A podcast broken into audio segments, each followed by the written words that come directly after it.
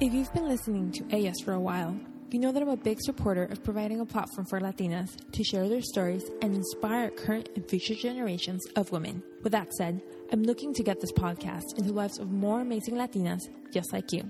You can help by going to Apple Podcast and write a review. Tell me what you think and leave any number of stars. It would mean the world to me. Thank you in advance. Welcome to Ellas, a bi-weekly podcast made by Latinas for Latinas. I talk with talented, inspiring, and empowering women that are living their dreams and making a path for the next generation. I'm Brenda Hernandez Jaimes, and this is Ellas.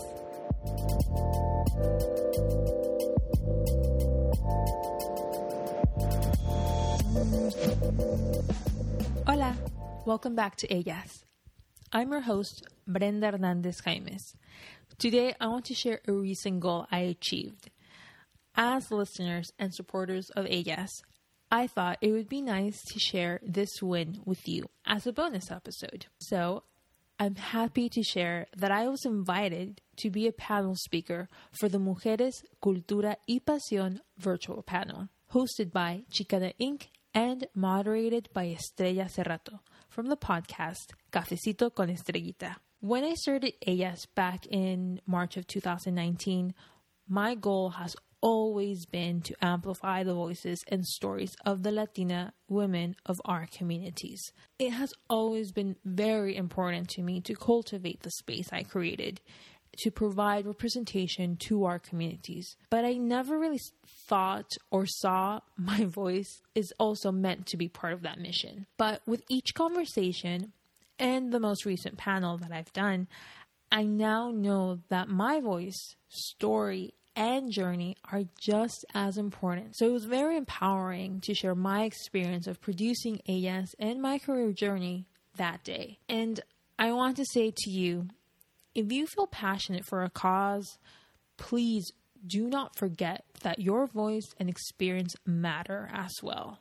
You know, it is the fuel and the reason as to why you're doing the work. And you never know how your voice will transform someone's life. I know the stories that I've shared here on Ellas have definitely impacted my life for the better. It has impacted in the way that I am now fully embracing my own journey and what I have to share to the world. So it was an honor that my first panel be organized by two amazing Latinas like Estrellita Serrato and Domenica Escatel and to share the virtual stage with other inspiring mujeres like my dear amiga Melba Tellez from Mujeres on the Rise, Karina Nava from Karina Nava Nutrition, Diana Pinedo from Misinformed Latina, and Viviana Maldonado from The Jefa Life. So this panel really reflects my mission with Ellas and the goal that Estrellita and Domenica had was to bring together a group of mujeres to share inspiring stories about balancing priorities, the importance of supporting one another, and the meaning of success. Themes and topics that I talk with other amazing Latinas here on Ellas. So for this panel, there were three sessions. You know, the first session covers Diana Pinedo and Viviana Maldonado. So in the second session, it's Melba Tellez, Karina Maldonado, and me. As for the third session, Domenica and Estrellita and the panel with a series of questions. As I've said before, this panel continues with my mission and my work with Ellas.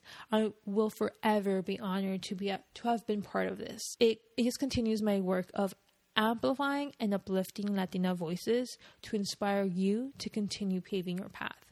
So without further ado, if you want to feel inspired, I highly encourage you to listen to today's bonus episode of the panel, or if you prefer to watch it, I have the link to the video on YouTube. Yes, it's on the show notes. You can click it and you can watch. So I'll see you in the next inspiring conversation. Hasta luego.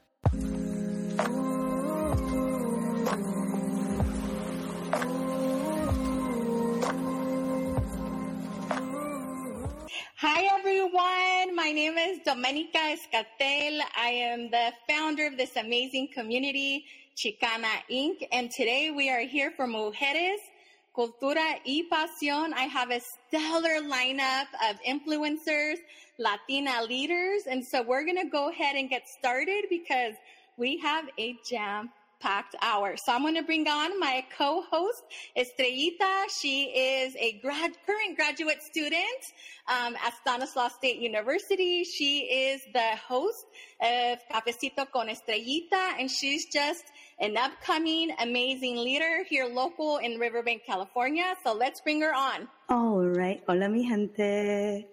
Welcome to Mujeres, Cultura y Pasión virtual panel. I want to start off with saying I am honestly so honored to be co-hosting alongside with Domenica and just being able to have the opportunity to work and network with other amazing mujeres that I am so happy to present for this panel.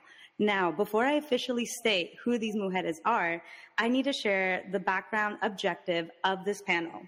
So the panel, Mujeres, Cultura y Pasión, is focused on uplifting women to embrace their gifts as natural born leaders through education, experiences, and inspiring stories. And once again, this panel would not be possible if it wasn't for all of us coming together and inspiring one another for the better. Now, these five mujeres, once again, I'm so honored to present because not only have they inspired and impacted my life in such a positive way, they have also inspired and impacted the lives of so many other mujeres. And I'm just ready for all of you to meet them. So we are first starting off with Viviana Maldonado, the creator of The Jefa Life.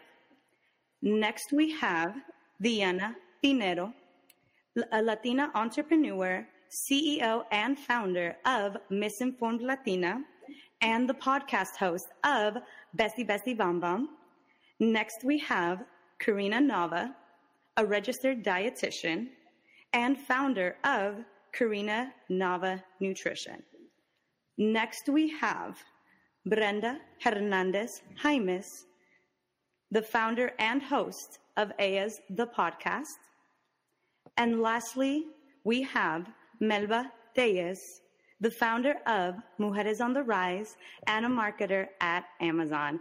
Mujeres, mi gente, I am so honored to have all of you here. And once again, mi gente, this panel is going to be going on from 6 p.m. all the way to 7, 10 p.m. So we're going to go ahead and start with our 6 p.m. group but right after we will transition into our 6:30 p.m. group. And lastly, if you do stick around for the 7:10 p.m. group, me and Domenica have that scheduled as a bonus round where her and I will be throwing back each other some questions so all of you can get to know us a little better as hosts. And you can also feel free to ask questions in the live chat during that bonus round.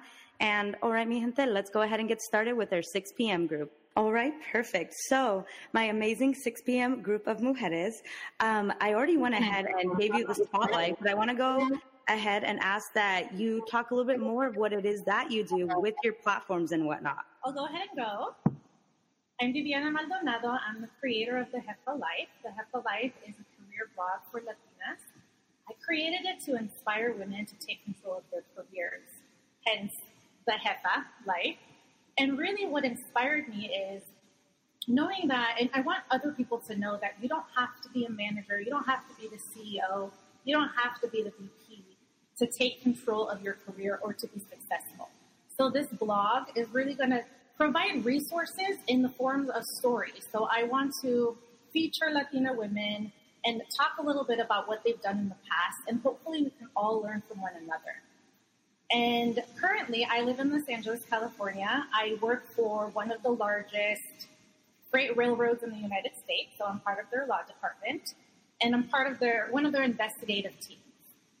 So, yeah, that's a little bit about me. I'm super honored to be here and share the stage with everybody else. Thank you so much, Viviana. Now let's all make sure we have our mics turned off and we will be transitioning into Diana, Misinformed Latina. Hi there. Excited to be sharing the stage with you, Viviana and Estrella.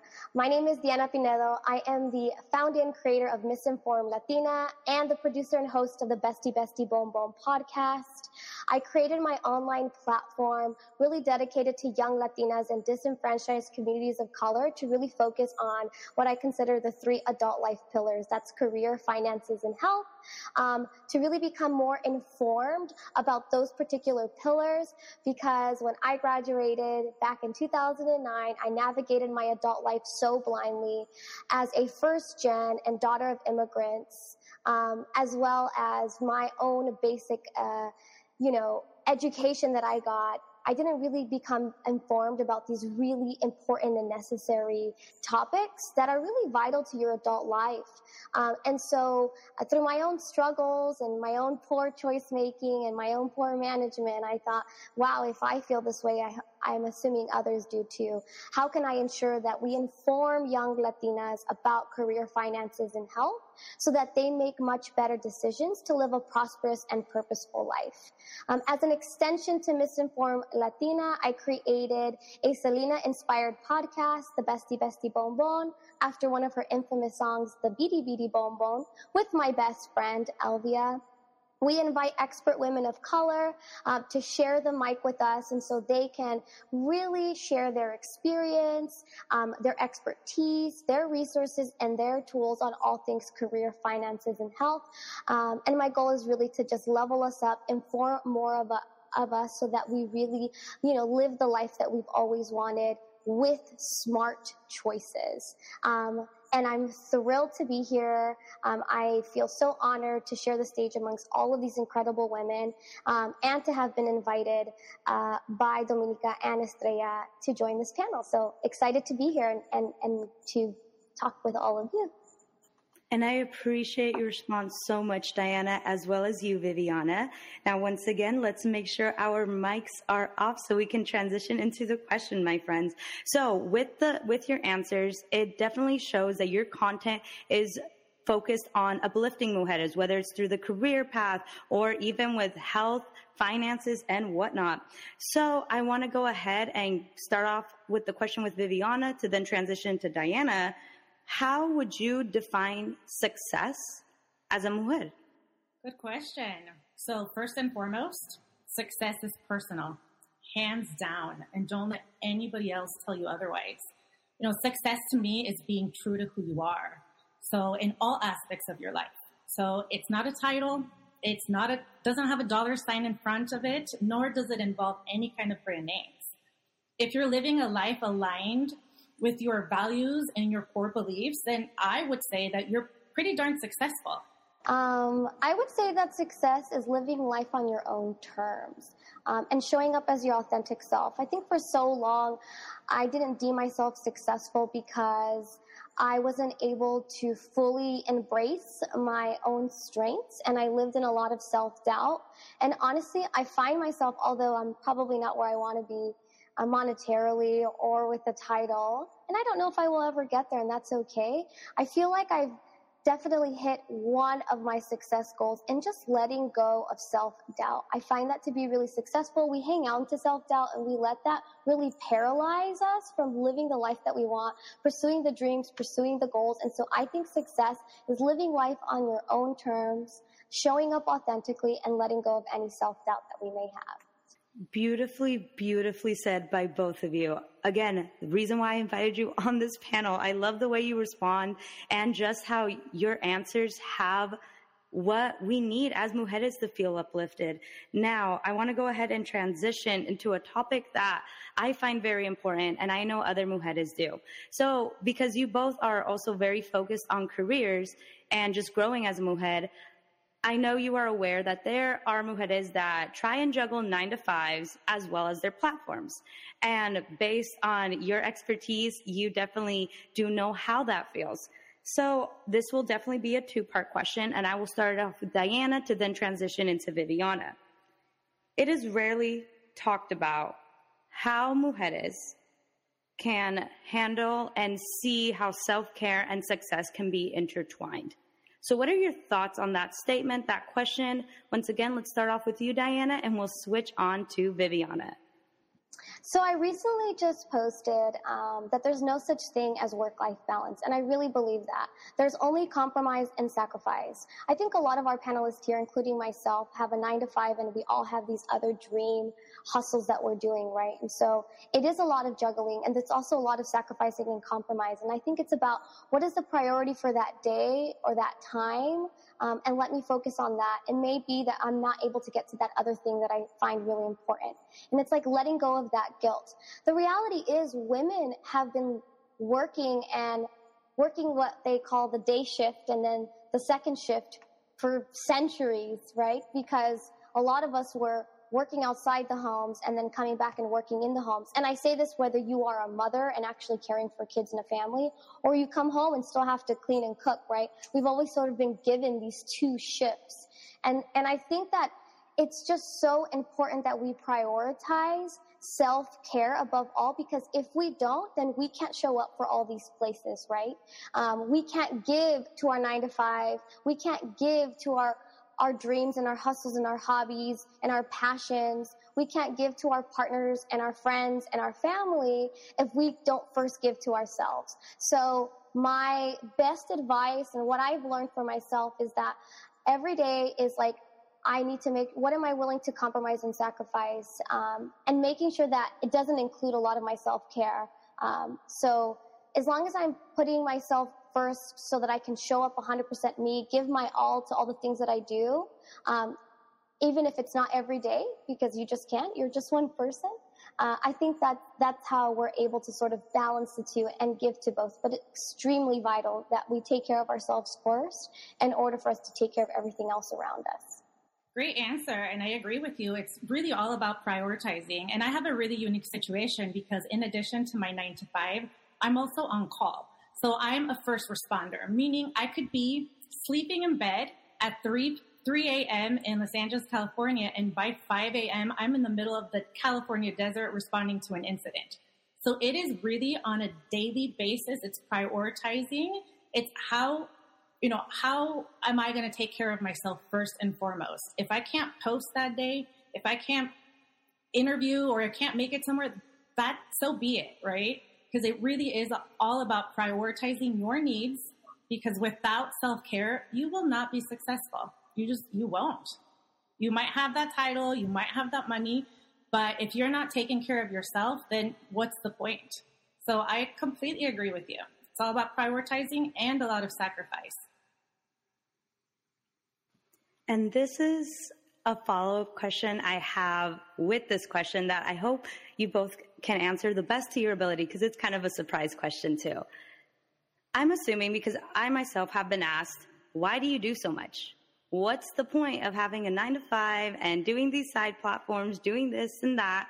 What, what does it all mean to you? And either one of you can jump on and answer that. Take a few moments to think about it, but I would really love to hear your response with that. I'll go ahead and get started. You know, I learned early on, I, I think that we, especially as first gens, we're told, you know, sort of to follow the lane or, or, or follow the steps and you think that there's only one lane to life and you're supposed to do that one thing, but maybe you have other passions or other dreams or other goals. And I think I learned this much later and I kind of wish I would have learned it early on. But you can be multifaceted. You can be multidimensional. I said this in a quote from a podcast episode that I did, but I love that she said, J-Lo once had an agent. And I know it's kind of silly to use her as an example. Obviously, none, you know, we're not quite J-Lo, but uh, she used this really great example. Her agent, you know, Lo was initially a dancer, right? And then she was like, I kind of want to dabble in, in acting. And then I kind of want to dabble in singing. And her agent at the time years ago said, you know, girl, you got to pick a lane. You can't do all three. And she said, why not? Why not? Why do I have to pick a lane? And she said, I don't want to. Watch me. And I mean, and she's even more than that, right? She's an entrepreneur in a lot of things. And I think it just, it's, it's a matter of, and, and I also want to say that it's okay if you don't have that innate hustle. You know, I think we're almost not girls. Like, what do you mean? You know, we praise the girls who have 10 things going on, but we don't praise the girls that just want to have a nine to five. just a regular job or not a nine to five, you know, whatever. Just want to run a little online store whatever they want to do. Um, I think that I do it because I feel like I always held myself back. Like you're respected for that one thing that you do and you got a degree in that thing. So do that thing. But it's like, well, no, I feel like I'm multidimensional and I'm multifaceted and I have a lot of strength and I have so much value to give. And this is how I want to contribute. And this is the legacy I want to leave behind. And before I leave this earth, I want to know like I contributed in a really powerful way to the community that means so much to me. And I think that to me is why I have more than just my regular nine to five job. And I also want to say that most of us probably have our nine to five. I like my job and you should definitely like your job because it funds all my other things and it funds the life that I have. I'm very realistic and I'm very practical in that way. I wouldn't give that up. Um, so that I could like pursue my dreams but not pay my bills. Um, so I, I think it's important to have to have that reality. But I think that's why I have both. I I, I honor my multidimensional and multifaceted Latina self, and I hope a lot of you do too if you feel the same way. But you don't have to do it all. I I, I don't want to praise that. You can do one thing, and that's perfectly fine. Moral of the story: Do what you feel is right for you. Now, Viviana, you want to go ahead and I definitely want to hear what you have to say. No, I'm going to go back to it's personal, right? Mine's pretty simple. I just can't sit still. I'm very energetic. So if my mom's watching this, she's going to laugh and she's going to agree with me. I'm just very energetic and I like to just be on the go. And I think that's why I have the job that I have at the railroad because it's so unexpected. It is erratic. It keeps me on my toes. It really, really does. You know, I, like I mentioned, I'll wake up one day and think, oh, today I'm going to go into the office. And all of a sudden I'm in Las Vegas, Nevada. So it really just depends, right? But for me, it's, I enjoy it. I really, really enjoy being busy and connecting with people. That's one of my favorite things to do. It's networking and building relationships. So I, I would say that's one of the reasons that I like to stay busy. And I love that. And I just love the fact that you all focus on one, it's personal, and two, we just need to uplift all mujeres because, like you had mentioned too, Diana, I have the same point of view, and I I, I know you agree with me, Viviana, Viviana, that we want to when we leave this earth.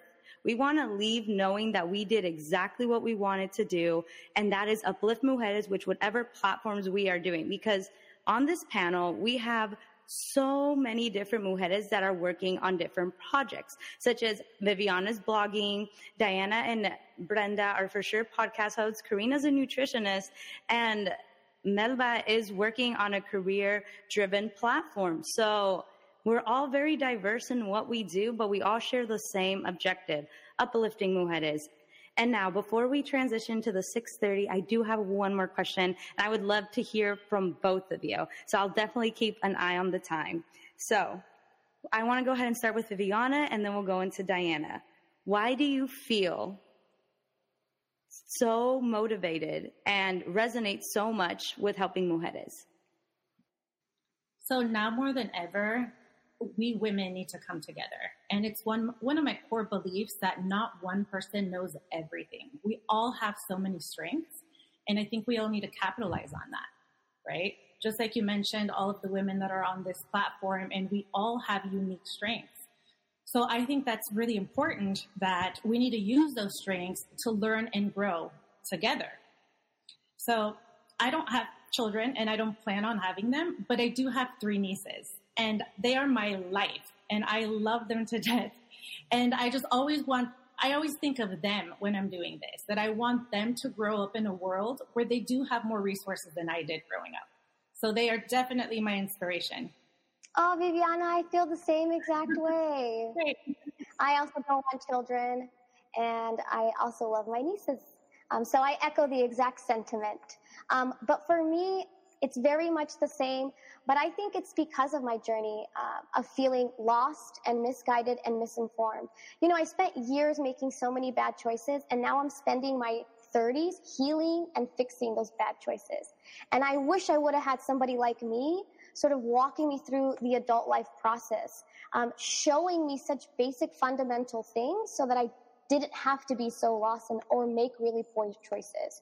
So I think it's uh, I really created my platform uh, so no one ever has to feel, especially Latinas, especially first gen, the way that I did. Um, and I think I can really mitigate that and, and close that knowledge gap uh, that is so lacking. And, and, so I think that is why it's so important to have this platform um, and really introduce, I think, uh, the world to the incredible women who are already doing so many great things. So much of my platform is really resharing other incredible women that are already doing things in the spaces that I'm talking about because they're the experts in that field. And, and I want especially young Latinas to know that there are amazing role models and amazing women doing these things and they can see themselves in them and, and grow to be just as successful and just as great, if not better. No, of course. And I appreciate your answer so much. And once again, that's why I resonate so much with both of the work that you do on your career, finance, health blogs, and just other platforms that intertwine really well with what you do. And lastly, I just want to remind both of you because you are just such precious gems. And I'm so happy I had found you on Instagram. Um, I want to remind you that yes, you may have had challenges. Yes, you may have had obstacles, but if it wasn't for your story and the way it was paved, you would not be where you are today. And I love and can feel that you guys all resonate your stories because if you didn't, you wouldn't be creating the wonderful magic that you are now. So if you want to share any feedback on maybe you resonate with what I'm saying or not, I'm going to just open up the mic. And if any of you want to say one last thing or respond to what I said, go ahead. No, uh, well, first, I just think thank you so much. I, I think it's it's spaces like this.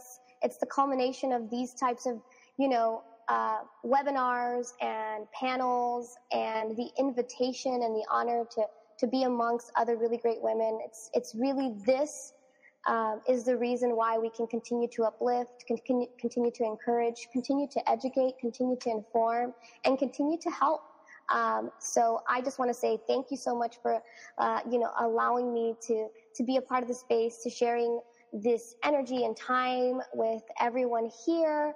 Um, and, I, and I'm excited to, you know, continue to push through, um, continue to inform, uh, and continue to elevate us. I, I look forward to the day that we don't talk about stats, that we're only two or 4%, or that our wage gap is so small. You know, I look forward to the day that that no longer is the case. And I hope that I do my part in impacting that.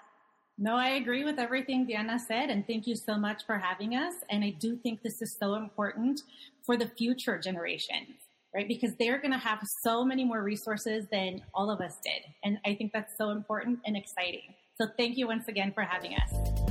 Hola, Bren here. Thank you for listening to Ellas and being part of our journey.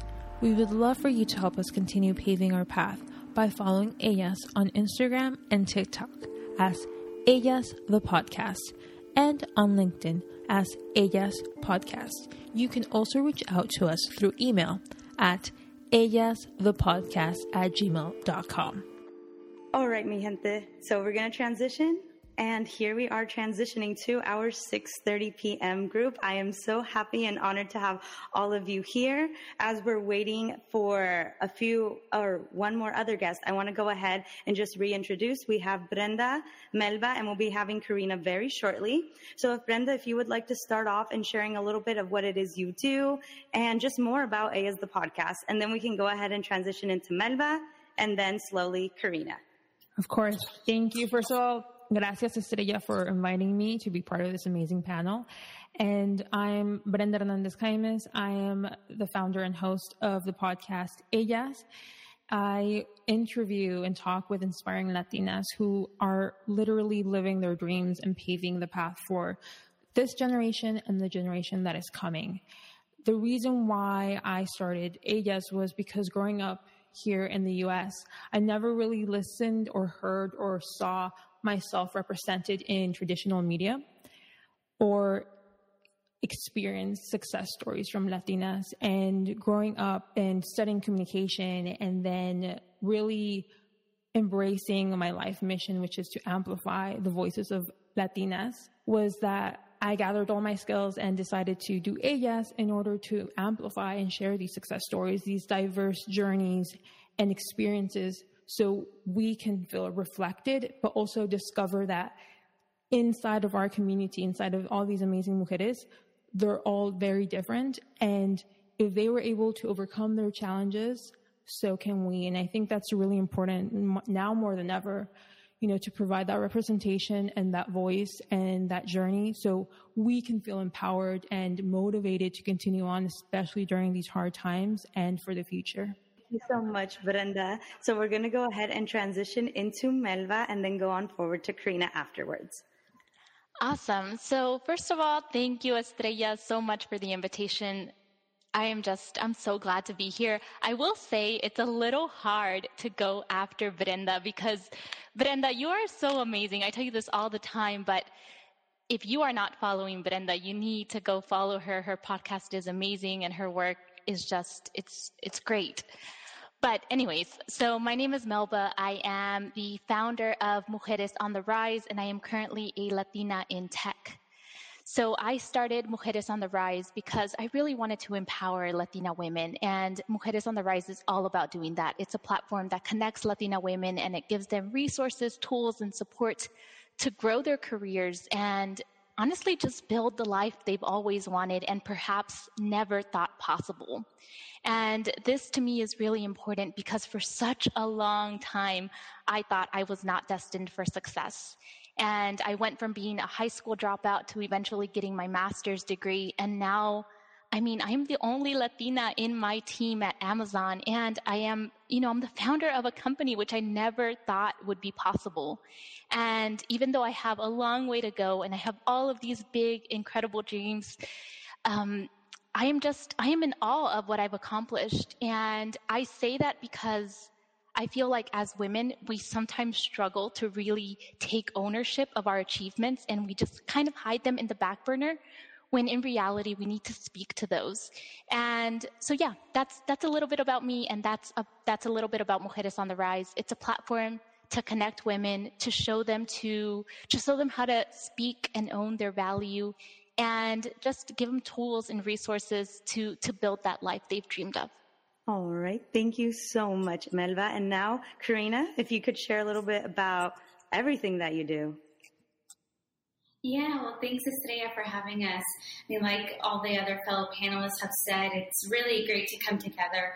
And I think one thing, Melba, what stood out to me is sometimes we sort of put things on the side or maybe downplay our success. And so I caught myself um, recently saying, "Oh, my side hustle, my side hustle," and then I realized wait a minute, no, I own, uh, I have a business. And so I'm a registered dietitian and I own Karina Nava Nutrition. It's really a private practice where I have clients who uh, I want to express the message of you don't need to diet, you don't need to be so stressed about what you're eating. And I really want my clients to find the joy in eating and really understand that nutrition is so complex and really important in our lives.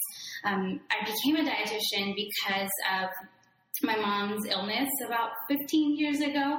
Um, she's come a long way, but she was diagnosed with cancer, and so blessed that my aunt, who's a doctor in our family, watched over her. And, and so I started to learn a lot about, um, you know, how to care for for people with cancer, just hearing from friends and family. So I feel like seeing how powerful food can be from that perspective, and then seeing how maybe this this communicated um, diet culture can be, it, it really was this shift of like, oh my gosh, no, we don't need to hate food. We don't need to be labeling labeling good or bad. So I really like to help my clients enjoy eating and and and get back into the kitchen and learn how to make some yummy food that makes them feel good. No, definitely. And I appreciate all your responses so much. Now, before we move on to the questions, I just want to make sure that all of us have our mic off. And once we do turn it on, it'll be because we'll be answering some questions. And this definitely does go for myself.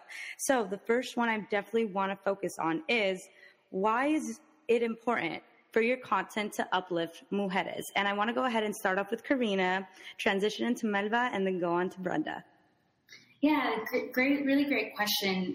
And I touched on this a little bit, but I think especially nowadays with social media, we really see all of these mixed messages about health, like what fit looks like. I think even that has become, in a way, an eating disorder in disguise. And so I'm really all about body positivity and owning owning your health and and also about hey, you know, just because you're not following everything perfectly, just because your weight says something, eh, that doesn't reflect your worth or, or your health. So for me, I think it's important to remind people about really the root of nutrition it's all about enjoying your food, feeling confident about what you're putting into your body, and also healing and getting that energy uh, rather than stressing about how many pounds you've lost or stressing about whether you've met your calorie intake or your steps and all of that. So that's that's my motive, and, and I hopefully I've been inspiring people. And I love your motive. I can definitely say I I love your just your facts and your story behind it, where I even applied in my own life when I take my lunches to work and whatnot. Oh, All right, Melba, I want to go ahead and transition into you next. Thank you so much, Karina. Yeah, so for me, honestly, the answer it's it's quite simple. So for me, it's it's important to up, uplift mujeres because representation matters. It's always mattered, and it's going to continue to matter until things change. And I, I share this story a lot on my platform, but when when I joined, when I actually attended graduate school, my first day of graduate school, I got to this breakfast assembly and I put my things down very comfortably. I was about to sit down in a table and I look up and every single person at that table was white. And I had never felt so small and so insecure in my life. And I remember walking out of that breakfast assembly. I called my husband and I told him, the university made some kind of mistake. They shouldn't have admitted me. I don't belong here. I am expecting a retraction email soon telling me to just hand, it, hand in my ID and get out of the, the campus grounds.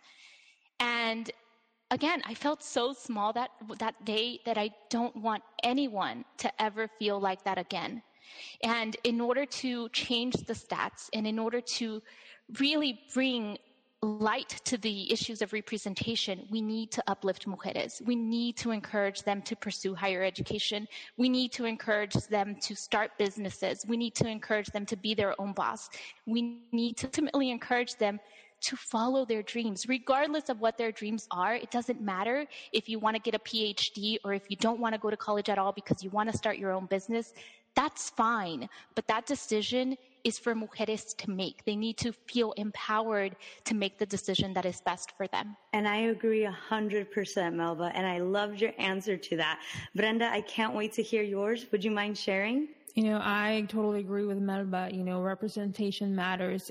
You know, growing up, if you don't hear this uplifting stories and journeys of Latinas around you, then you yourself are going to doubt yourself. Like, you know, like Melba, you know, you are accepted in a space that you thought was impossible.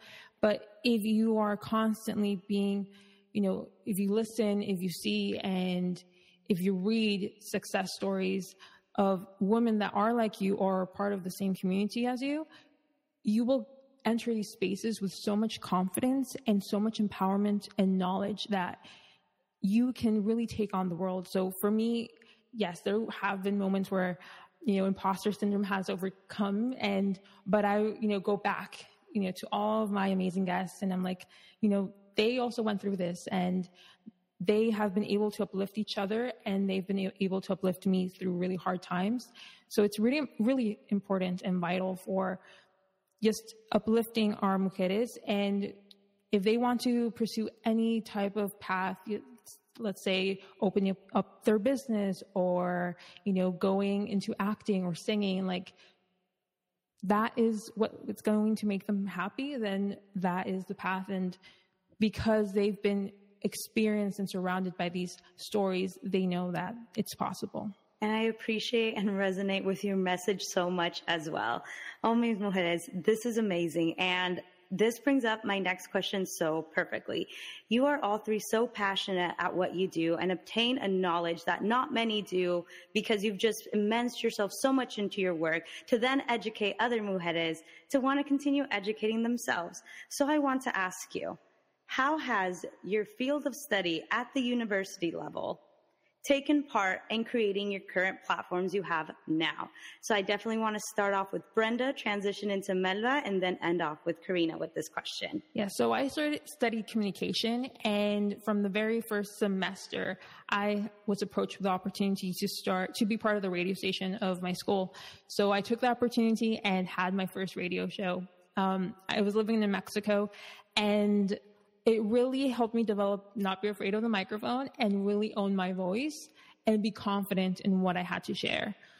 From there on, I went and focused more on journalism and interviewing and just being prepared and be ready, like on the job, like at that same minute. And being surrounded by and interviewing from politicians to artists and really discover that I was good at it, that I was great at it, and that I enjoyed myself. And I also loved hearing these stories and what they had to share.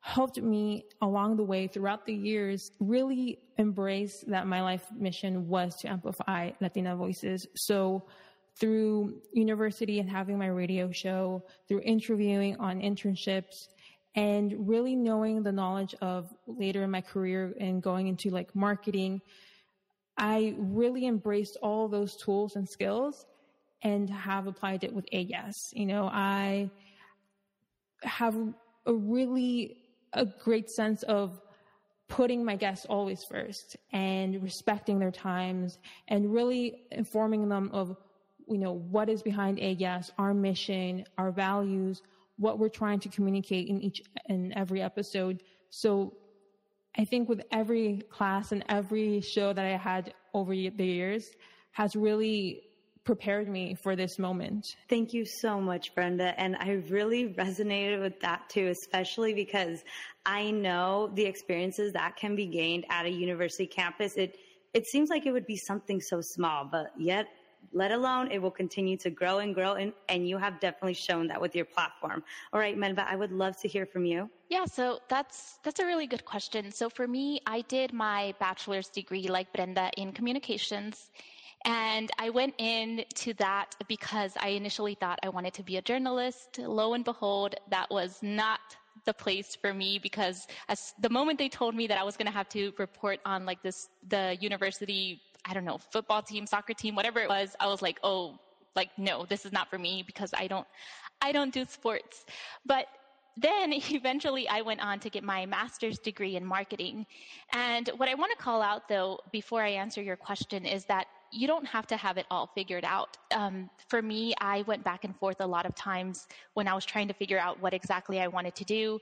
I, at one point, wanted to be a lawyer, and then I wanted to be a journalist, and then I wanted to be, you know, an array of other things. And this goes back to what Diana was talking about earlier that it's okay to be multifaceted, but it's really important that, you know, in doing all of these things, we figure out what really speaks to our heart.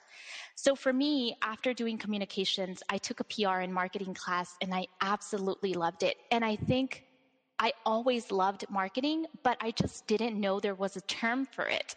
And once I discovered this term and I, you know, opened myself to this opportunity, I decided to get my master's degree in marketing. And of course, both of these hand in hand have helped me a lot with my platform because communication skills matter. And it doesn't really matter if you're trying to build a platform or if you're an engineer, communication skills matter for everyone.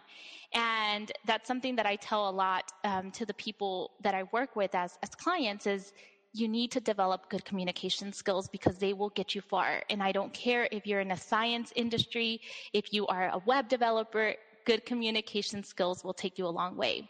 So, of course, with me having a platform, they definitely help me. They also help me with my career coaching clients being able to really get to the root cause of their issues. And then my marketing background obviously comes in handy a lot when it comes to creating graphics, marketing myself. And once again, I'll, I'll iterate this. Every single one of us are marketers as well, because from the moment you get up and how you decide to present yourself at school or at work, you are marketing yourself and people are making assumptions based on how you decide to market yourself and how you show up. So yeah, I definitely feel like I ended up figuring it out along the way and it ended up working out for me beautifully, but don't feel pressure to have to have all the answers right up front. Things just have a way of working themselves out, but you will not know that and you will not figure it out unless you go out there and you try different things. And I agree with you so much, Melba. And going back to the part where you said that it's okay not to all know what it is at once. And I can say that because I myself, I love higher education. My podcast focus on uplifting our Latinx first generation students to make it through education. However, me myself, I spent six years in undergrad, dropped out of a program, and then reapplied to a program months later. And well, I'm the happiest I've ever been. And it's all about loving the journey and going from there. Now, Karina, I definitely want to hear from you. I just felt because we resonate, all of us, with this message in regards to studying and not, it's okay not to have it all figured out. That's why I wanted to put in my two cents as well. all right, Karina, I'll give it off to you. Yeah, absolutely. I think it's great to hear everyone's journey and, and where you all came from. For, me, uh, maybe I was lucky, but I, I knew right away I wanted to be a dietitian, and so my studies for sure were are very much needed in the role that I am at now. But I think um, so. I majored in nutrition, and I also minored in Spanish. I felt like, especially the, the statistics, I think want to say even the 2020 statistics for um, the Academy of Nutrition and Dietetics, there's low representation of Latinas. I mean, only three or four percent. And so when you think about all of the health disparities, you know, all the patients that you, that you see in the hospital who are sick, have diabetes, high blood pressure, that's our community. And so for me, I realized you know, even though I grew up speaking Spanish, I know the culture, I had the the great opportunity to visit my family frequently. So I knew, know the culture so well. I figured, oh, I need to really hone in on this. And our university, uh, I went to Cal Poly Pomona here in Southern California, and they had an excellent program for Spanish speaking dietitians or students. So I learned, I took extra courses to learn about nutrition in Spanish. So it was incredible. I mean, um, my family's from Mexico, Jalisco, so I know everything Mexican, but it really, in a sense, I was in my own little bubble because I never really knew any Salvadorians or Peruvians. And so I think that really prepped me in working with the Latino population. Um, and so where I'm at now with owning my own business, I think this is kind of a new, maybe niche for dietitians. I, I mean, I know their dietitians have been private practice for so long, but promoting yourself on social media is definitely something new. So I definitely don't think I maybe learned enough in school, but I think, you know, I mean, when I started college in 2009, that's when Facebook came out. So a lot has changed. Um, so I was really motivated to get a master's, and so I felt this st- step between masters of science or do I go with public health because that's what's popular in, in our nutrition field. And I felt like neither really resonated with me. I always loved being involved, loved um, being a leader and, and just joining different clubs and things like that. And then when I found out that there was a university of, um, or Utah State University that offered a master's in dietetic administration, I thought this is it. This is for me. So it's really for people who want to own their own private business, go into private practice, want to be a manager, supervisor. So there is where I really got to hone in on some of those skills. But I'm still learning about the social media and the whole platform. Um, Estrella, I was listening to one of your episodes, and I remember you said something about like your your intern, aka your sister, and I laughed out loud because I was like, "Oh my God, my sister! yeah, she's she's uh, so involved, and my brother as well, and I have a good friend who who joined my team. But um, it really is so great to to get that support because I mean, I think I'm I'm learning all this about social media, so so that's that's how my studies have have helped. And I love the fact that you highlighted that you do reach out for help when needed when creating your content. I mean, I have shared with all of you that when I was creating the website for Cafecito con Estrellita, I was going back and forth with both yours and Melba's websites, where now it's saved as like one of my most searched websites. Oh my gosh, that means a lot.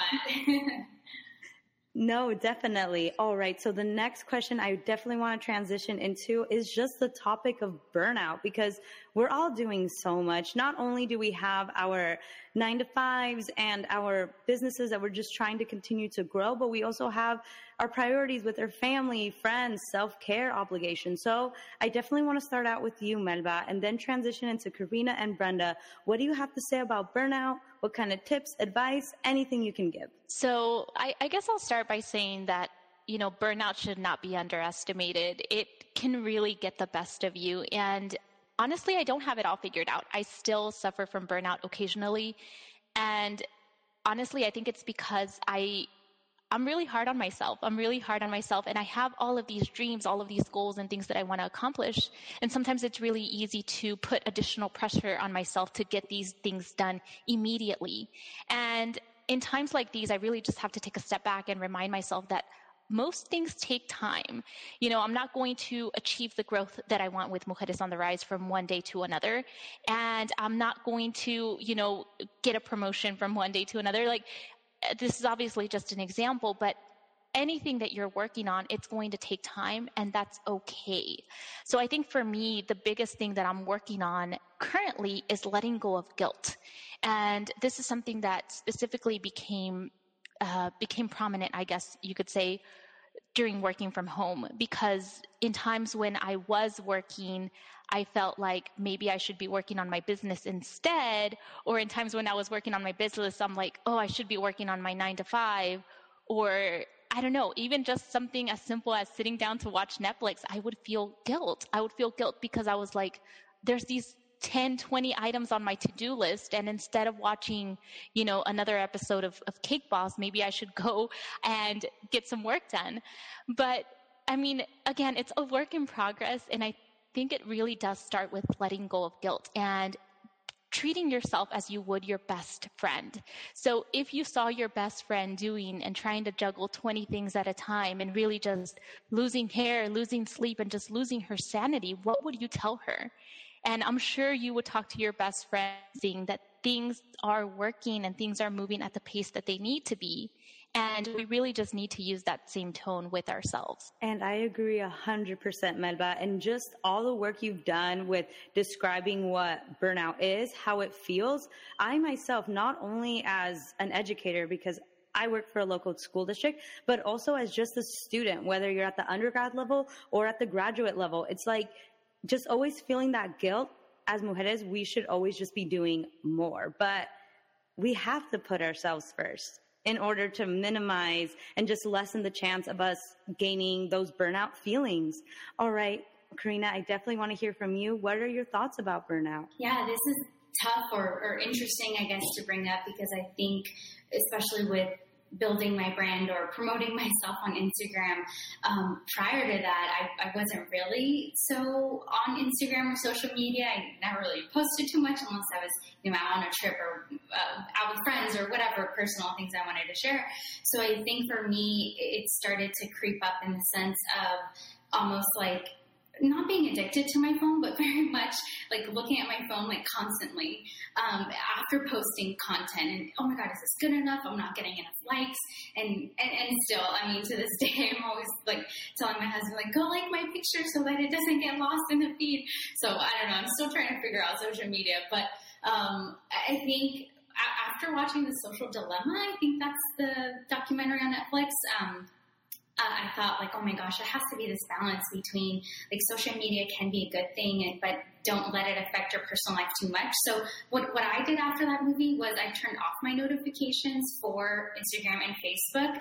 I just felt personally like that's what was stressing me out or causing some of this like um, tension. So so now, and it's silly because I actually forget about it, and and it's not until um, I check my phone, which is still pretty frequently, and I go into the app. I'm like, oh, I have all these likes, I have all these comments or messages or whatever. So I think that's brought a lot of peace and tranquility tranquility.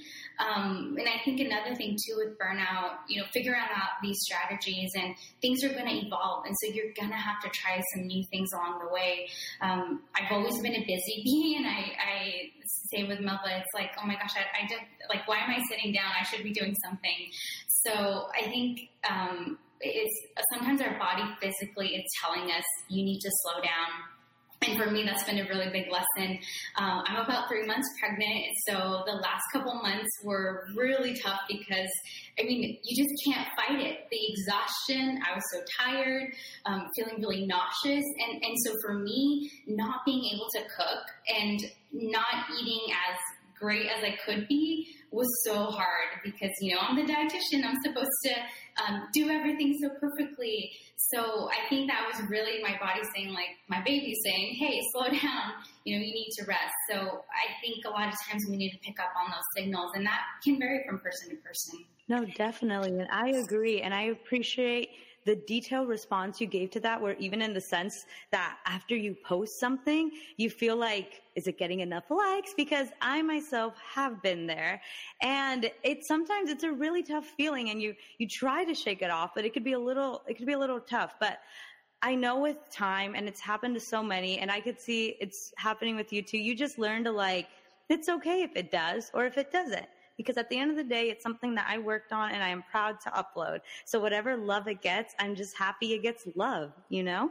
And lastly, I definitely want to hear from you, Brenda, about burnout, your thoughts and whatnot. Yeah. So I am currently experiencing burnout.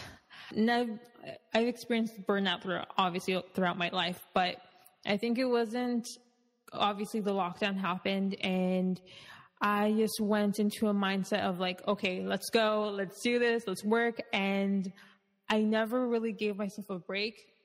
And it wasn't until like the beginning of September that I just was in shambles. I didn't feel I could go on and just do simple tasks.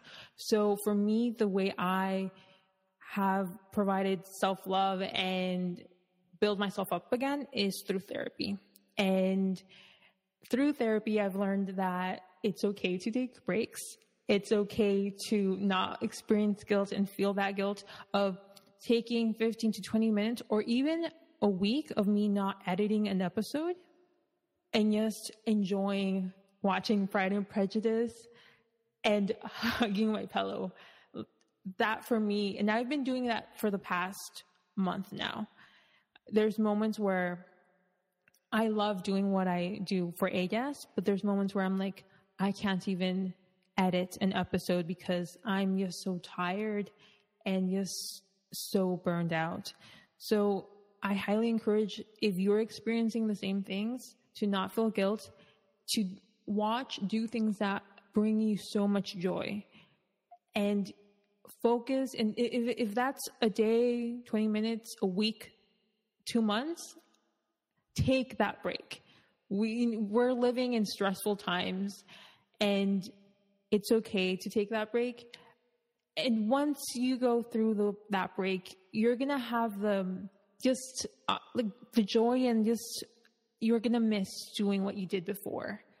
I'm currently, you know, climbing through that hole that I maybe self, I dug myself in, but I'm every time I have a conversation with my guests, I remind myself like, oh yes, like this is why I'm doing it. This is why I shouldn't burn myself out because at the end of the day, you know, I'm sharing these conversations and if I'm not at my best, you know, my listeners are going to, you know, listen in that, in my voice.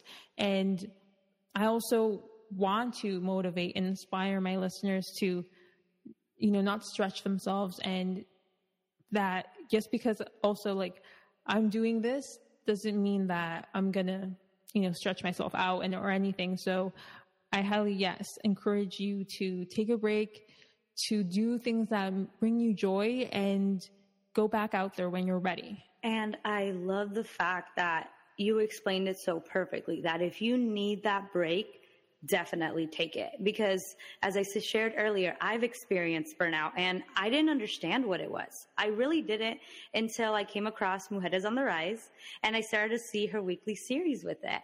And then once I took a little break because with my podcast, I do seasons per season. So season one, season two. So after season one, I was just done. But I took that month break just like you said. And then when you take those types of breaks, you just feel more empowered to keep doing what you love. It doesn't mean you love it any less just because you take a break. And then going back to just the knowledge you know, Karina, when I came back from my burnout break, I started to think back, okay, what do I need to do better for me? To continue not just going as a student, but to, continue going as a podcast host or whatever other projects I may be working on. And even just as an educator. And I started to think if I want to just be better for me, I need to also implement food that makes me happy and is good for me. And that's what I do. Or even I have not bought lunch at work in so long because I, I, I want to feel good about the food I eat, just like how you share a lot. And well, I do when I bring it from home. And this is why I appreciate mujeres such as you three, as well as Viviana and Diana, because you all share a mission and a passion to uplift mujeres with the expertise that you know. And you are definitely making a difference. And I hope me, as well as all the viewers and listeners that are present right now, are just like, I want you to know that we appreciate the time and work you put into everything. And lastly, before we even end this part of the panel, I want to ask a question, the last one. Our platforms, they can definitely be very foreign to our families in the sense where social media is different. And just like have you brought up, Karina, it continues to just elevate and change. So, and I just want to hear from each of you. It doesn't have to be such a deep answer because we're all still learning with social media and whatnot. In your opinion, with our platforms that can be so foreign to our gente, our cultura, how do you think we can elevate our cultura to want to grow with us and our foreign platforms to them? And I definitely want to start off with you, Brenda, go off to Melba, and end with Karina. Yes. So I think for our parents, let's, let's say um, for our parents, it's foreign that we are doing a podcast or we're doing a blog or, you know, opening our business and marketing it through social media what I recommend is to share it with them, invite them, show show them what you're doing so they can really understand the things that you know why you're all the time on the phone. Um, for me personally, when I started doing my podcast before COVID, I would go and visit my guest houses or offices, and I would take my mom, and she would help me take videos, take photos, and she would, you know, talk with my guests while I was setting up the microphone and everything. And just having that experience of obviously her seeing what I was doing and then later on publishing it and hearing and listening to all the comments that really made her understand the work and, and you know the platforms that I was in and why I was on my phone most of the time. But yes, just I highly encourage you to invite them and, and show them and, and see what other people are saying about your projects. Because if you're just saying, oh, yes, I, I'm doing this blog, but they don't see the result of the work that you do, they might not understand it. But when they do, it's much more easier. And at the end of the day, our parents, you know, our families are very proud of us. So you know, that's just going to give them more fuel for them to, you know, talk about you with their friends and their families and say, look, what are, look, mira lo que está haciendo mi hija, ¿no? Eh, eh, tiene su podcast y está entrevistando a gente súper exitosa. O sea, that at the end of the day, like, that's going to even create a more deeper connection with your family and friends and loved ones. And you beautifully put that together. I love it. Melba, take it away. Yeah, so I'm going to echo a lot of what Brenda said. I think it's all about, you know, educating our, our parents specifically about what we're doing because, you know, they grew up in different times and it's completely normal for them not to know and not to completely understand what we're doing. But for me, in my case, so I, I did talk to my mom about what I was doing with Mujeres on the Rise. And I mean, she, I think she forgot within a week. And then I would keep bringing it up until she got tired of me hearing about it. And then I told her, you know what? Let's create an Instagram account for you. And it's, it's really funny because, well, my mom lives in Texas and I live in, in Washington. So I had my niece, my 15 year old niece, create an Instagram account for her. And I'm the only one that my mom follows. But I think it's so cute because she'll go on there and she'll see what I'm doing. And she's like, oh, hoy vi que pusiste una foto de una mujer que se llamaba Brenda or whatever. She'll just, you know, look at random pictures and I'm like, okay, mom, that, that picture was, you know, like four months ago, but she'll see it because I'm the only person that she follows. So she'll see it in her feed. But again, it's all about just that education component. And for me, I think it is important that if you're doing something, whatever it is that you're doing, whether it's a platform or something in your career, that you do share that with your, with your family, with your parents, because you want them to know that everything that they did for you to be here now has been worth it. You want them to know that their sacrifices were worth it because they paved the way for us, just like we're paving the way for future generations. And I love that answer, Melba. You went in so detail. Karina, I'm really looking forward to hear what you have to say with this question.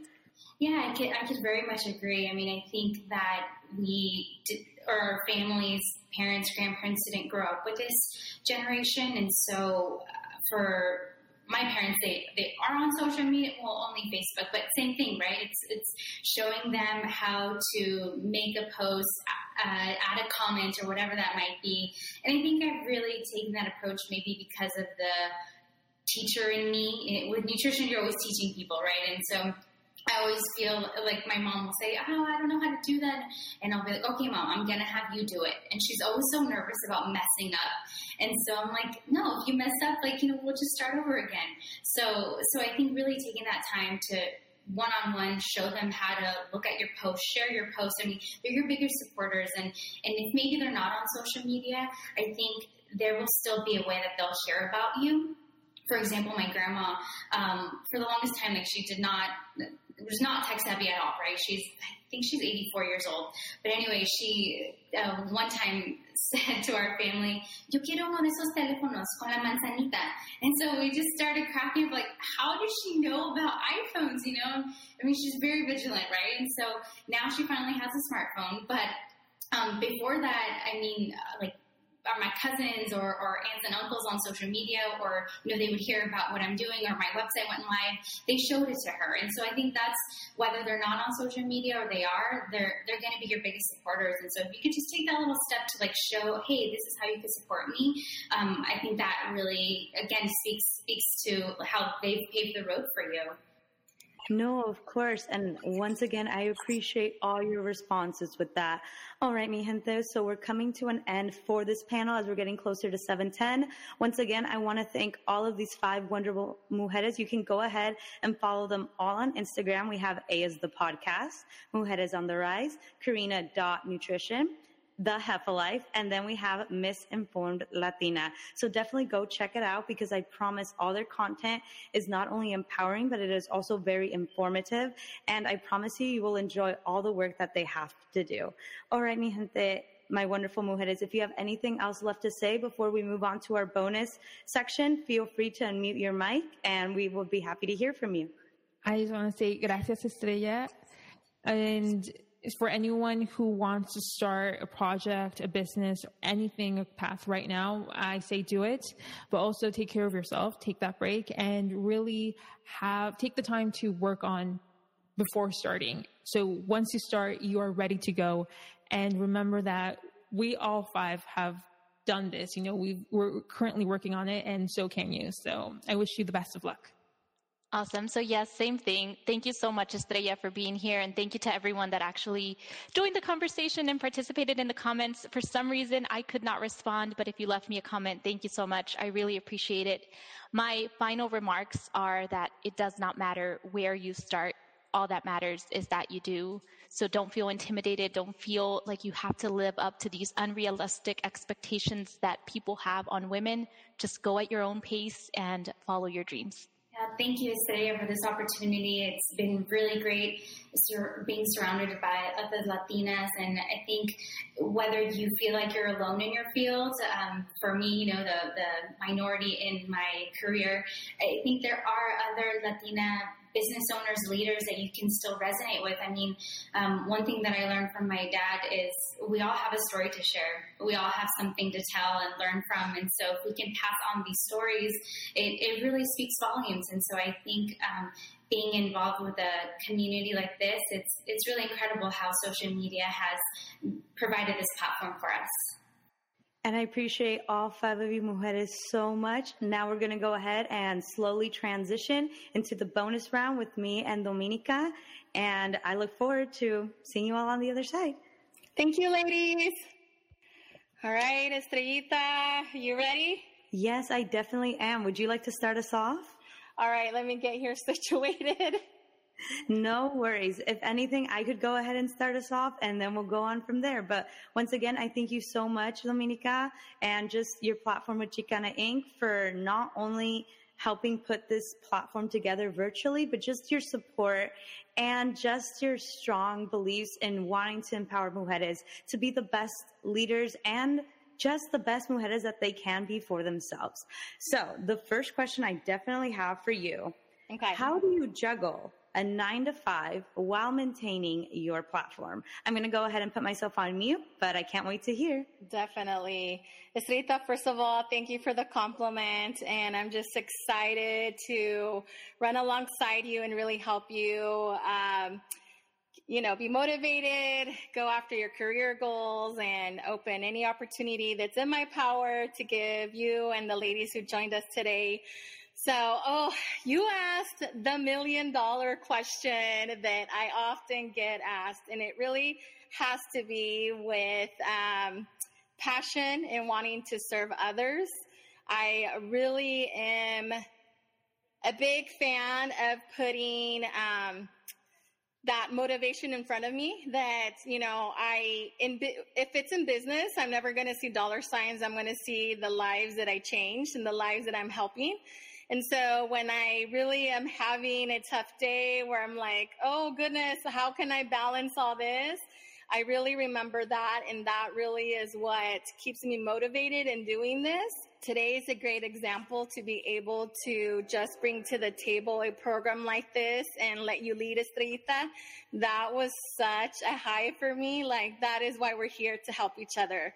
And so I really have to say that when you have your mission statement clear, when you know that you want to help others, and that you know what your gifts and talents are and you just want to give those away and bring all that to the table that balancing that other side of you or that other hat is really going to be minimal to what this gives you back. So um, definitely that's my motivation. And I really appreciate your response, especially because not only did you go in so detailed, but you were able to just give the real examples of what you've experienced with your heart, your feelings in helping other mujeres just strive to be the best. Now, the next question I definitely want to ask, and it's more of a funny one.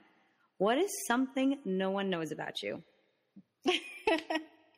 well, let's see. That's a really good question. And it probably has to do with um, the amount of things that, the amount of things that I have done um, where I don't post it and the amount of recognition that I've gotten gotten for this type of work that I've done, and I really don't put it out there. And so um, it's funny because I was talking with a friend um, like about a week ago, and she was like, "Domenica, you're just like this hidden, um, you know, superhero character. Like you really don't say who you are and and what you've been through, and all these." Like if you come to my house, I actually have a wall with like full of certificates and plaques and recognition. And, um, you know, and I only did that because I saw a friend. I went to her house and I thought, oh, this would be a good way to display, you know, all my accolades. But um, on the flip side of that, it's really taken me a long time to um, talk about those things because I think as Latinas, we tend to think, oh no, I'm not going to be, you know, humble or somebody's, you know, is going to get intimidated by me. We do this head game. But as I went along on my journey, I realized like, no, like that's what I have to bring to the table. I earned it and really proud that I have all these accomplishments. But, um, I think that would be the one thing is how many multiple hats I wear and exactly all these other things that I do in the community. No, definitely. And once again, that response right on point. Now, lastly, I do want to ask this. What chore did you like the least growing up? Okay, that is a good one. So my dad grew chilies in the backyard for the longest time. And um, I don't even remember what what kind they are, but I think that might be a little bit of why I have trauma. Anybody that knows me, I do not eat anything hot. And so I always get made fun of, uh, fun of because they're like, Domenica, what? You're not Latina. You don't like anything spicy. And I joke that it's because of all those years growing up, he would make me go to the backyard and I'd have to go water his chilies. And I'd be so annoyed because they were my chilies. They were his chilies. And so that is the one chore that I absolutely did not like. Oh my goodness. I don't think I ever grew up watering chilies, but I definitely did grow up watering a, a good amount of plants. My parents love plants, so I can resonate with that with you. All right, Domenica, so whenever you're ready, you can start and shoot away. Or if you happen to have seen an interesting comment, you can point it out too from uh, the comment section on the YouTube channel. Yeah, definitely. You know, Estrellita, I have to, um, ask you the same question you asked me. I really would love to know your answer. So, um, about your chore. If there wasn't one that you didn't like, was there one that you liked? For some reason, the chore that I really enjoyed growing up, this is very silly, but it's so true. I actually enjoyed cleaning my restroom. and the reason why I did is because when I would be cleaning it, I would have my music up, so it would be echoing even more loud into the restroom. And no one would come in and bother me because nobody wanted to help me clean the restroom because who wants to? And then I could take like, if my mom was trying to look for me to go on and do another chore, I would just say, Oh, I'm still cleaning the restroom. And it would be a believable chore that could take a long time because some people just don't like the bathroom, so they take longer cleaning it. Some can go right. faster. A lot of the times I would finish cleaning it in like about 20 minutes, but then I would spend an extra 30 minutes just like hearing music and just telling my mom, I'm not done cleaning it yet. I would have never known that, but thank you for sharing. You kind of flashed back to me. I used to work at a movie theater and I know that if you're watching on my page, you know exactly who you are um, that would be one of the things that we would have to do is like one of my first jobs and we'd have to do the bathrooms along with cleaning the movie theaters. Like, so I completely can resonate with that thought because I've probably done it all in my educational journey. Um, but Estrellita, I want to know, um, I want to ask you because I know you're in graduate school and this is something that I've dealt with as well. And it's taken me a long time to really tackle it. But people will talk about imposter syndrome um, in academia and leadership roles. Have you ever experienced imposter syndrome with your content creator roles? All right. So with the thing about imposter syndrome, I will go ahead and touch about it a bit in regards to academia, but then I will also move on to talking about it as a content creator that I'm currently striving to be as well. Now, in the in regards to the field of academia, I can honestly say that once I finished community college and I transferred on to UC Santa Barbara, it took me over a year to feel confident in myself and what it is that I'm doing. And it wasn't only because of the fact that it was a predominantly Caucasian school, but it was also the fact that I just was not doing as great in the major I had transferred with. Now, here's the thing, mi gente. A lot of the times when you transfer to a community college, to a four year university, specifically a UC, they tend to have certain prereqs for the major you go into. Now, a lot of these prereqs, they're not the same for every UC campus. So you really have to do your research. I myself had not gained the math skills I had wanted to at the point. So I was still missing quite a few math requirements I need to get needed to get out of the way to continue on with the psychology major I did transfer with. Unfortunately, it did not work out, but I can proudly and honestly say that I did try. I went to tutoring. I went to different resource centers, the transfer center, office hours, anything that you can think of, I did to try and just continue on with the psychology major. So it didn't work out. However, I would have not changed it any other way because then I was able to find myself in the major global studies as well as Spanish literature. So I actually ended up graduating with two degrees and completing my senior honors thesis, graduating with honors after I started my first two quarters on academic probation just because I couldn't make it into the psychology major. So even though I did find my way and I found passions in academia at UCSB, I still felt the imposter syndrome come into me where it was like, there is no way I was able to change from a major that quickly and still graduate with honors after not having the greatest GPA at all. So I definitely experienced imposter syndrome throughout my entire senior year as well, in the sense that every time I turned in an assignment, every time I did something, I would just feel very tense and I would, I wouldn't believe the A's I would get in my exams. I wouldn't believe the high grades I would get on anything. I really didn't. And whenever I would get something, I would put more recognition on my amazing study group that I had because I still keep in contact with them till this day. And they did help me a lot in the sense where we kept each other accountable to complete assignments on time while minimizing procrastination as best we could.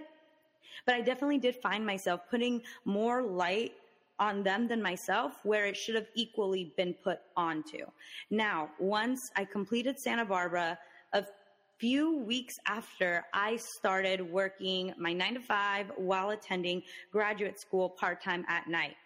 Mi gente, the first time I set foot on my campus, I automatically was like, I do not belong here. This school made a mistake. And I remember sitting outside of my night course, just waiting. And the entire time I was waiting, I was legit having like what I would categorize as a panic attack based on like what research studies define panic attacks to be. And I would just feel myself tense. And I actually started to cry before my first night class ever in my master's program. Now, my previous master's program I was in, I, I honestly really enjoyed it. There was nothing that made me feel excluded. But when I did end up leaving that program, it wasn't because the I did the program wasn't great. It was, and it actually benefited many other students. But however, I just one of the reasons that played a factor in me leaving that program was the sense that I just felt like I needed my break. In the sense where it's just I I had done undergrad for 6 years. A few weeks after, it sounds so ideal to gain a nine to five right after graduation as well as an acceptance into a grad program. It's really ideal. However, I felt all that pressure and it was just one of the very few reasons that led me to just take that leave of absence to then eventually leave that program. Months and months later, I am now in my graduate program at Stanislaus State University. And after taking the time to recharge, to truly reflect, and just really give myself the self care and love I truly deserved, and reminding myself that, Estrellita, it's amazing that you always reassure everybody else how awesome they are. It's amazing that you do that. It's amazing that you put yourself out there, but you need to do that for you too. And that's what I found myself doing during that time I took off. Granted, with other things I, I had to just figure out on my own. And I if someone is telling you that you going to grad school right after your graduation or you not getting a nine to five right after you graduate, there is nothing wrong with you. You are doing exactly what you are meant to do. And as long as you know that you are being good to you, you're going to succeed and be happy with whatever it is you are trying to strive for. Now, Domenica, moving on to the content creator question. And I actually shared this with you and the other ladies when we had our informal meeting. And with this podcast, Cafecito con Estrellita, the mission is that it is a Latinx podcast that guides first generation scholars through the path of education. And I have it that way so that I'm able to touch topics that happen in community college as well as at the UC Cal State level during undergrad as well as the graduate level. However, even though I believe in my project so much, even though I take the time where I even have a business coach, by the way, shout out to you, Reina, if you are tuning in. Um, I did not think it would have as much importance to other audience members as I thought it would. And I don't want to say it's because I didn't believe in the project, but I definitely want to say it was happening a lot faster than expected, where I openly told my seis mujeres that participated with me in this panel, including you, Domenica, the sixth one. Um, I felt that every time before I was about to upload something, I would be hesitant and wonder, is this good enough? Is this good enough for the students that are following and support this mission? Is this good enough for the individuals that just want to feel that reassurance that what they're doing is okay or what they are learning from this platform is valid to them? And it's still a work in progress. I still find myself just getting a little, you know, nervous, but I remind myself, Estrella, what you're doing is important and just keep doing what you're doing. And Domenica, I really hope I answered your question. I know that was a very long response, but let me know what you think. Estrellita, no, that was perfect. And there's so many things that you said that I could resonate with because being a first generation college graduate, um, I also went to graduate school. And so I can relate to a lot of those feelings in academia and then also as a content creator. Because uh, especially we, and we offline, we've talked about it about, you know, not everybody understands what you're doing, especially, you know, when you have family that don't um, understand the content creation world right now and kind of putting your brand out there and your story.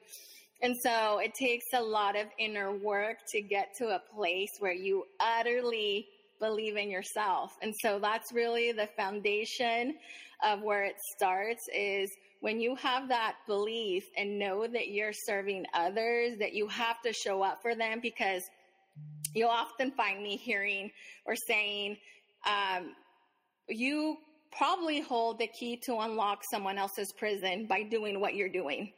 And so when I heard that, that really shifted my mindset of, Domenica, I'm not going to play small.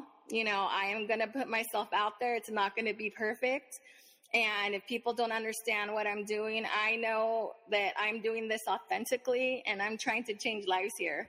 You know, if I hold a puzzle piece to your success, I'm going to give it to you. Like that doesn't even hinder mine at all. Like on the contrary, I'm going to be ecstatic that I helped you, you know, give you that puzzle piece to do something that's going to make your dreams come true or your goals, right?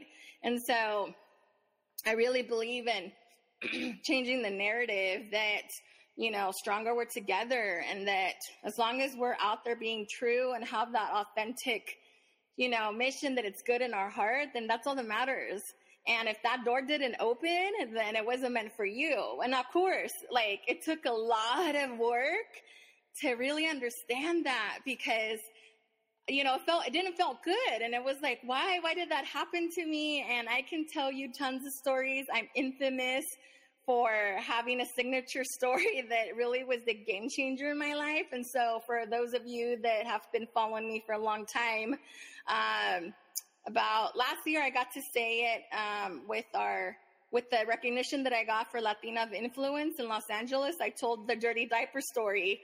And um, I won't say it here. I'll leave that for a cliffhanger for all of you to tune in next time that we do this. But there's really moments in your life that really rock, rock you to your core, and you're just like, why? I want to give up. Like, why am I doing this? Nobody's helping me. Or you just play this inner head game. But um, the moment you start shifting that and, and staying true to your mission, it's just what keeps you on course. And so, Estrellita, oh my goodness, we can go so much deeper, but I just have had a phenomenal time. I'm so grateful for you to um, wanting to do this with me. And I'm so grateful for the ladies who um, have joined us in the panel. Like, what an awesome, phenomenal panel. But as we wrap up, is there anything that you feel like we didn't cover you want to share with everyone?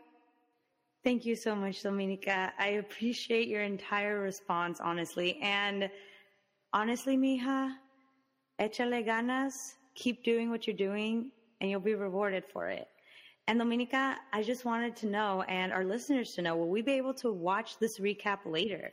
Yes, definitely. You can find it on the Chicana Inc. YouTube channel or on the Chicana Inc. Facebook page. And um, after we were done, we are going to go back and put everybody's handle so you can follow all of our panelists. They are phenomenal women um, and definitely connect with everyone who you saw here. Of course, and I love that. And lastly, mi gente, all I ask is that whenever you can, especially if you are a first generation student, go ahead and subscribe to Cafecito con Estrellita on any platform that you use to listen to your podcast, such as Apple Podcasts, Spotify, Google Podcasts, and more. And please, I would strongly appreciate it if you do find my work important, if you do resonate with everything that I'm saying and I am building upon I would appreciate it if you could please not only rate the podcast, but write a review. Mm-hmm. Because mi gente, in order for other individuals to find this podcast, especially first generation students, this podcast needs to continue to grow in the sense that reviews are being written because the way that podcast platforms work is that the more reviews the podcast gets, the higher it goes up and having those chances to be in someone's recommended list. And that is something I would love for Cafecito con Estrellita to get to one day. I don't know if it is right now, but I hope it is because my mission, I could tell you, it's very pure. And I just want to continue enlightening our first gen gente. Well said. And with that, we will exit. Be sure to connect with us and any social media platform you prefer. Bye for now.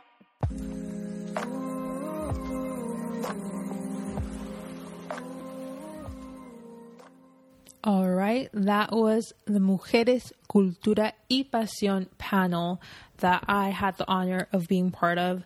Thank you for listening to this bonus episode. Really, it was so exciting and completely life changing for me to be invited to this wonderful panel alongside these mujeres that I also admire. I hope you enjoyed it. And I just want to remind you that, again, if you have a goal in mind, if you want to accomplish something, but you feel like 2020 literally just pulled you out of your path, remember, we still have the time to do and accomplish that goal.